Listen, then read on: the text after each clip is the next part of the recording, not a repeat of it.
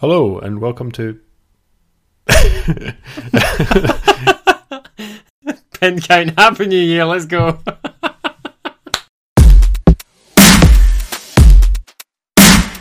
welcome to the 26th episode of Pin Count, the podcast where we go deep into the tech. I'm Ian Wallace and I'm here with my co-host Douglas Shearer. Happy New Year, Ian. What have we got? Have we got really got no follow up? Yeah, there's no follow up. There was nothing I could find even when I was going through the show notes last time. So obviously it was the perfect episode. Uh, had some feedback on the last episode, which is we have great accents. Okay, so it's always good when you get the great access, a great accent compliment, especially on a conference call. Okay, so you, I'm just looking at what you've put in the show notes here. I'm afraid I haven't put very much in. I was super busy last week, but um, you've put in uh, CGP Grey's latest. Yeah, so he's got two new videos, or one proper video and then one sort of follow up video for it. Um, sort of going with our How Does AI Work episode from a while ago. He's gone for how machines learn. In the main video, what he actually talks about is a system where you use a genetic algorithm to get the result you're looking for. You know, you give it input data. You can watch the video.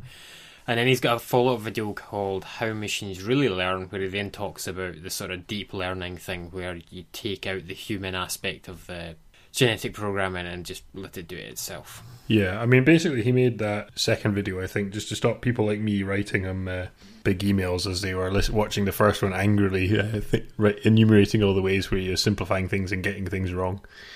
Yeah, it'd be interesting to see his writing process for this video because it is a very hard topic to sort of condense down. I think he explains it well, with the caveat that any sort of complex science explained well requires you um, first learning lies and then learning why your lies are wrong. Yeah, I, I got that in physics for like mm, 10 plus years. Yeah, and then you've put in some uh, Titan V benchmarks here. Is that? Yeah, so there's um this I posted this a couple of weeks ago, um, and there's probably been other ones since. This is a repository on GitHub that gets updated quite often, so there's there's new stuff appearing, um, showing the difference between running various neural network frameworks, uh, deep learning frameworks um, on Tesla V100s, Titan Vs, and a 1080 Ti, and yeah, you get a decent speed up in some of those frameworks. Um, it's certainly interesting to see someone I'm surprised in some of these that the Titan V is sl- is slower than the V100 as it is.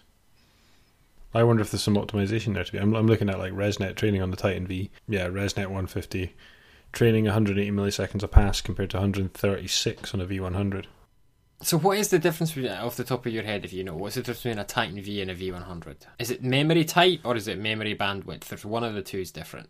No, they both have HBM2 memory. There's, I thought a Titan V had higher clock speeds and a V100. Yeah, I mean, the tensor cores are the same, the CUDA cores are the same. The more memory on a V100, they're both HBM2.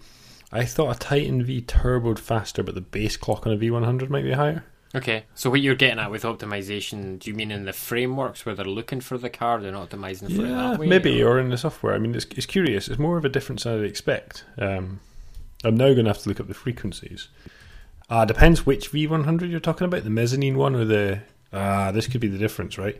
Because the one on Ah, the mezzanine yeah. connector is um, higher higher power consumption, and I believe higher clock speeds. Yeah, so the boost clock on a mezzanine V100 is um, 1455, and it's 1370 on a PCIe one, and a, a Titan V boost 1455 and a base of 1200. Yeah, so that that's what confused me because the boost clocks is good, right?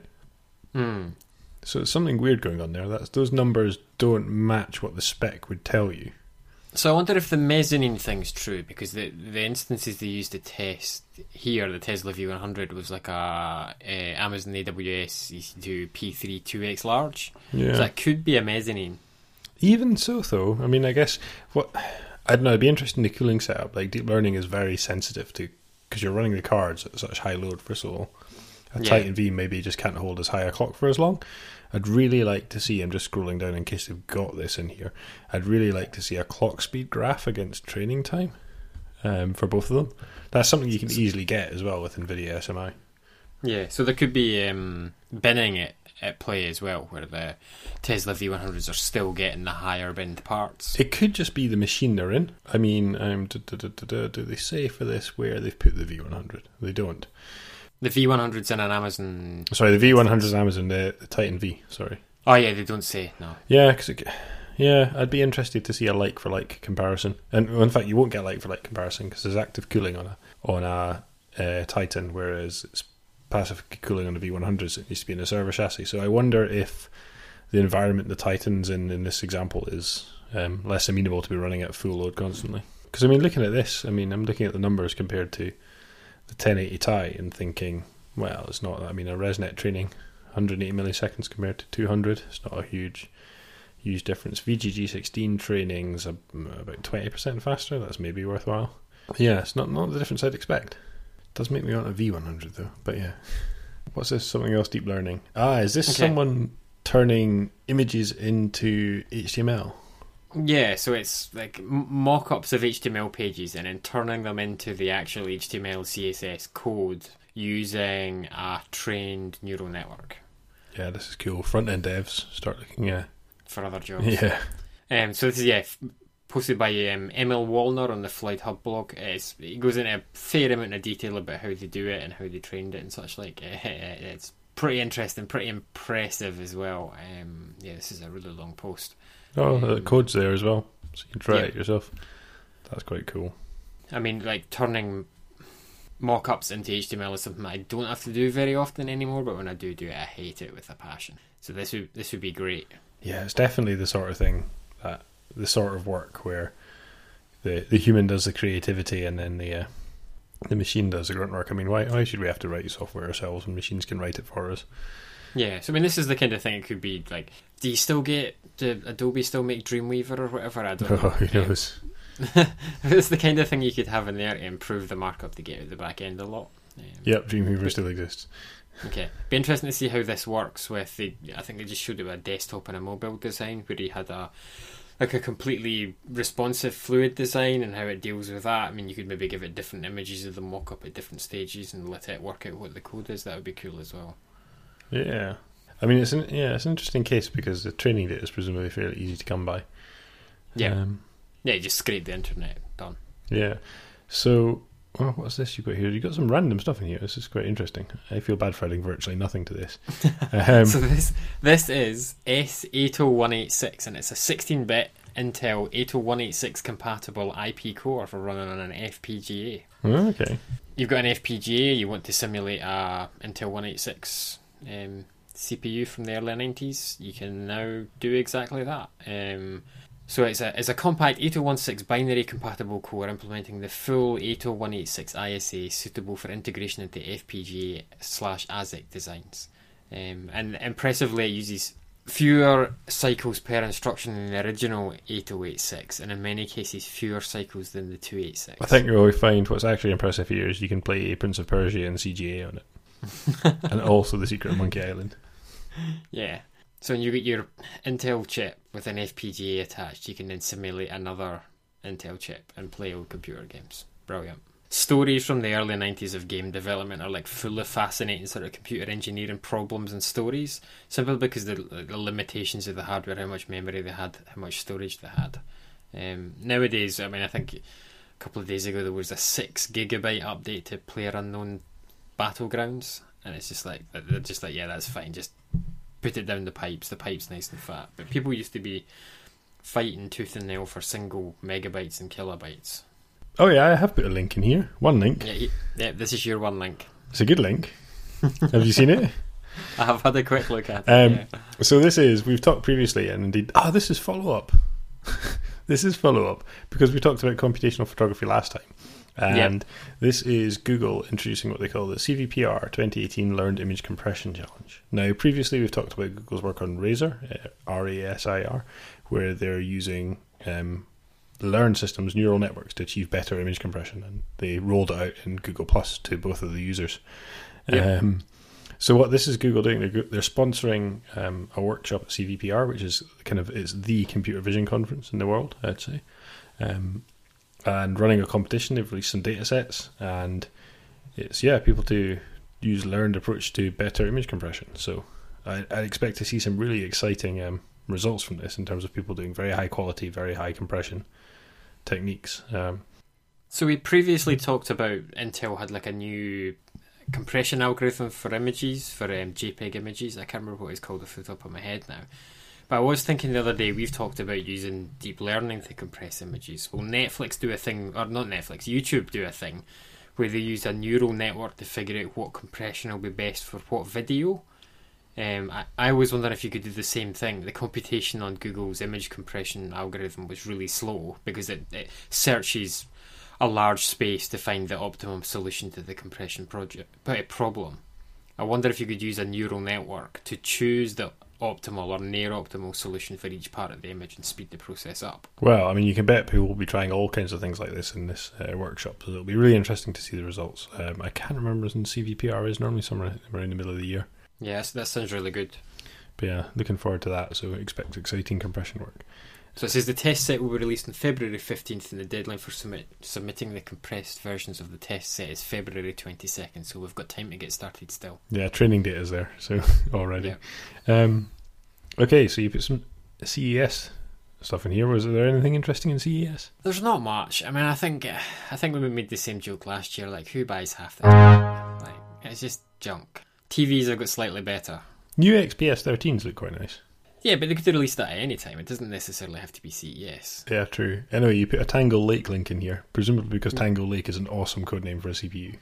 yeah, well, so Intel had a, a keynote at uh, CES. Um, they announced a couple of interesting things. They announced, announced, Tangle Lake, which is their hilariously punny name for their quantum uh, chip. Uh, I love that Q- as a name. I mean, it's only a pun if you have any clue about how about quantum computing, and you're also familiar with Intel's code names for its recent CPU architectures. It's like that's brilliant. Yeah. So yeah, it is a really good name. I only actually went to find out what the name was earlier on today, and I was like, yeah, I love that. Maybe if you played Half Life, you might get it as well.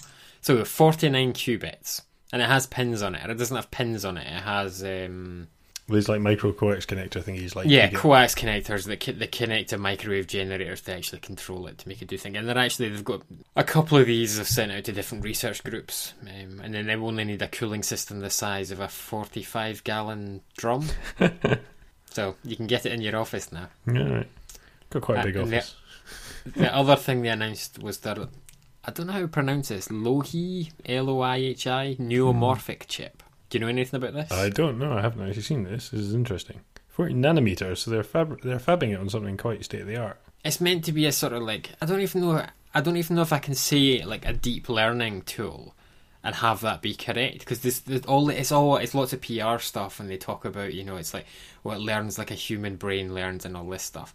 I can give you some numbers on it though. It's got it simulates 130,000 neurons and 130 million synapses and supposedly provides orders of magnitude speed up over current AI techniques. That's not, that's not very helpful numbers. You can't really directly compare them. Let's park this yeah. until we get some interesting actual stuff. Yeah. Um, and you've got no link here, but Asus mobile displays. Asus showed off a bunch. They've had these before. I think they're called mm. like Zen Display or something. It's like yeah, like a sort of twenty-inch display um, that you can fold up and put in your laptop case and take with you to use as a second display. Then I have them with batteries in them. Oh, a bunch of them were bus powered before. Yeah, so I think I think it just if you're using it with a laptop, you don't have to worry about draining the laptop as well. So they, they have batteries in them. But the most interesting one, they now do a 21 inch uh, model, which is OLED. Mm. Um, it's a it's about a thousand dollars or a thousand quid, which is actually quite impressive for the price. But that's the first computer display I've seen that's OLED. That isn't some ridiculous thing. I've got an OLED display in my Alienware 13 desktop display. Yeah, okay. Well, it's kind of desktop, it's mobile. It looks really exciting, and I'm now thinking maybe I shouldn't get a sort of Retina 4K display. I should wait for an OLED 4K display. I'm going to be waiting forever. You're going to be waiting forever, yeah. Yeah. Right. So, kind of as a topic, you thought we could talk about CPU bugs, so been in the news. Yeah. So we'll have a little talk about the current ones, and then we'll talk about some old ones because they're interesting as well. Or actually, they're more interesting and a bit less worrying at this point. yeah around Christmas, there were some rumors and speculation and some weird things happening on AWS that made people think maybe there's some sort of Intel CPU bug. And then just after the new year, it was announced there's two or three Intel CPU bugs. It covers, you know, there's the old joke like, what's the two hardest things in computer science? Caching, naming things, and off by one errors. And this has all three. Because both the bugs, or all three of the bugs, are about caching. They've both got terrible names, and it's actually three of them, even though there's two names. I think we shouldn't bother to try and explain this because lots of other people have tried it. We can put some links Yeah. in the show notes. Yeah, there's lots of really good articles out there, especially the one from the Raspberry Pi people about how these bugs work, what's caused them to happen, um, and why it doesn't affect their equipment. Um, but yeah, To give a the, uh, the most simple explanation I can give of it is there were side effects to instructions that were being executed, and the side effects weren't being accounted for. That, that's pretty much it, right? yeah, yeah. Um, and actually, if anyone's maybe read a description or two and they're struggling to understand it a bit, an article that I found really um, fascinating and also really helped me understand what was going on, on here with Spectre and Meltdown is an article uh, about a CPU design bug in the Xbox 360. Um, okay. So I've put a link in the show notes there. Have you have you read this one? It's it's a I had a quick look at it, look at it when you did it earlier on today. Yeah, so it's the guy that was the sort of chief architect for the Xbox 360 CPU. And he talks out a bug they found, which was basically to do with um, wondering about how to explain this briefly without going too be too deep about um, memory copy routine that prefetch data, right? So it, it could prefetch lines of data, uh, cache lines, like Yep. entire line. So it could it would fetch some extra data, but that's fine because you got the data you're looking for for quicker. But basically, the bug they had, which I cannot possibly explain accurately in a few sentences, you have to go and read the explanation, was when they were the because of a design choice in the multi-core, how the the cores were arranged in the Xbox 360, it was possible to have uh, cache coherency problems where if you used this prefetching, where the CPUs had thought they had um, some data in cache, and indeed they did, but then this wasn't reflected in what was in main memory, so they were getting problems with, you know, the, the cache not reflecting main memory, right? Yep. Uh, with this this prefetching instruction, and then particularly the bug was if this prefetch instruction was speculatively executed and then discarded, then you'd have broken the cache coherency as a side effect.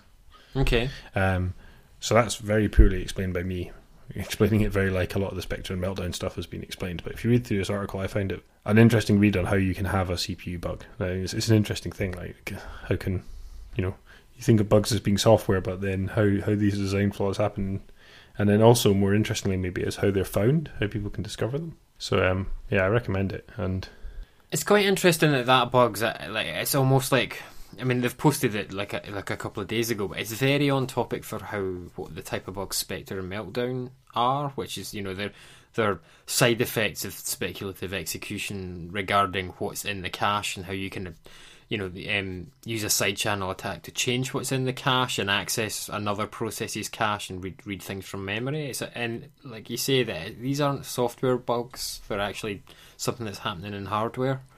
Yeah, I mean, maybe not unexpected as well. I mean, there's a link I put in here from Dan Luu's blog about this is an old article. So It says why Intel's 2015 CPU bugs should make us expect worse bugs in the future. And it t- turned out to be rather uh, prescient. And basically, he talks about how um, Intel were being scared or left behind by ARM, so uh, foregoing a lot of quality assurance work and uh, just to get a higher speed of development. Yeah, I mean it's it's amazing. These I mean the Spectre and Meltdown affect everything from Core Two Duo onwards. I think so. Two. No, no, older than that. Seven. Older than that. Okay. Nine ninety five, I think, onwards. Okay, wow. Okay. So, I mean, I doubt that they knew about it and were ignoring it for that long, but certainly their verification wasn't finding it. Um, so what other articles would be? Oh, the performance impact. So this is interesting. So the mitigation, the mitigation for Spectre and Meltdown, or um, one of them, I forget which. Um, So, most people have a p- patches for Spectre. Meltdown's the harder one to patch, so they're slowly appearing as patches. anyway, the mitigation effectively incurs performance penalties when you do kernel operations. So that is things like hit the file system, things like that. So it affects some Yeah. workloads more than others. So you've put some links in here in the show notes on performance impact.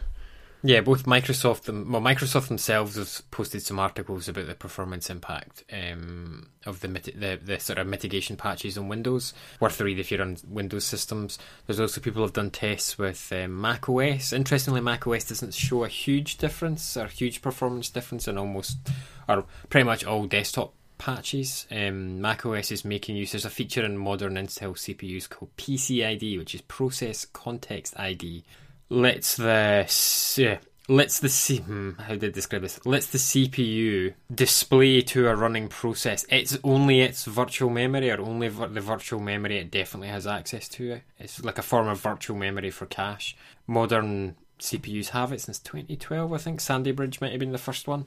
Um, Ma- the Mac OS patch actually just makes use of that, so you don't get much of a slowdown with that at all. It looks like the early Windows patches and the, certainly the very first Linux kernel patches don't make use of that, but hopefully they will soon. So I think lots of the patches are very heavy handed at the moment, and over time we'll get most of the performance back. But from my partially experimentation and partially looking at running systems and partially speaking to other people, it appears like database work and what I do is the sort of worst affected with like 20 to 30% slowdown just because there's a lot of I.O. going on there and a lot of data being read to and from memory. It's interesting here that the yeah, so it says macOS performance impact isn't huge, but then they're not doing any database benchmarks there. But then that's a lot to do with the typical workloads on these types of machines. Yeah, exactly. I mean, I'm sure there's some classes of um, work on macOS that you know are pretty badly hit, but they're probably not things people are doing. No one's running big database loads on macOS like day to day. Hopefully not. Yeah, hopefully not. Yeah, so I mean, I mean, mostly, I mean, what are you going to do, right? You just got to suck it up, aren't you? So Yeah, you just got at the moment you just got to you know patch your systems up. I mean, even like update your phones and stuff. I mean, the, the, some of the proof of concepts for this are, you know they're out there. They're they're pretty interesting. There's a few that can. There's one I saw where it's just like um, a C file. You you get it off GitHub, you compile it, and it'll like read everything out of your memory. it's There's quite, another one where it's you quite scary. yeah, there's another one where it, it gives you a little UI and you can type a password in it, and a completely separate pro- program or yeah, yeah, completely separate process just reads the password straight out of the cache. So this is like it's like a real thing. There was a lot of talk about. Um, I don't know if anyone made the proof of concept, but they were talking about JavaScript running on the system being able to make use of one or more of these exploits that actually read the memory or create side effects for other processes um, via JavaScript, like all the way through a virtual machine. Uh, It's just yeah, that is crazy incredible. that that can work. Yeah, so I mean, like ad ad servers, some of them load random JavaScript from other places with, that they don't control, and you've no idea what's in that now. So you know, yeah, it's not great. Yeah, and these are by no means the first CPU bugs. So I mean, I put an interesting list in here from osdev.org where they're it's basically a history of CPU bugs you got to watch out for if you're writing an operating system. um, and yeah, there's loads of them, and they happen all the time. I mean, most of the time they're fixed in microcode updates Yeah, to work around them. But yeah, it's quite. a- I mean, it, most people, I say most people, a few people may remember the kind of uh, the OG CPU bug that people that kind of made mainstream news, which was the Pentium FDiv bug, um, floating point division bug in the original Pentium Pentium chips P75s, uh, because there was a, I remember that was back in the sort of Windows 95 hype, um, big marketing push from Intel on uh, Pentium chips. It cost them a lot of money that bug, so yeah, made big news. yeah. I mean, that's one of the few. They actually did recalls on that. I seem to remember. Yeah, I think so. Yeah. Yeah, I mean, I don't, I don't think they'll be doing that this time just it affects too many CPUs, but yeah, like it certainly cost them a lot of money and a lot of reputation, and it's certainly the one people talk about when they think about like an actual hardware bug. Also, that was a that was a bug that just stopped the computer working, whereas this one's a security risk, which is a bit a bit different. I mean, do you think Yeah. they should recall?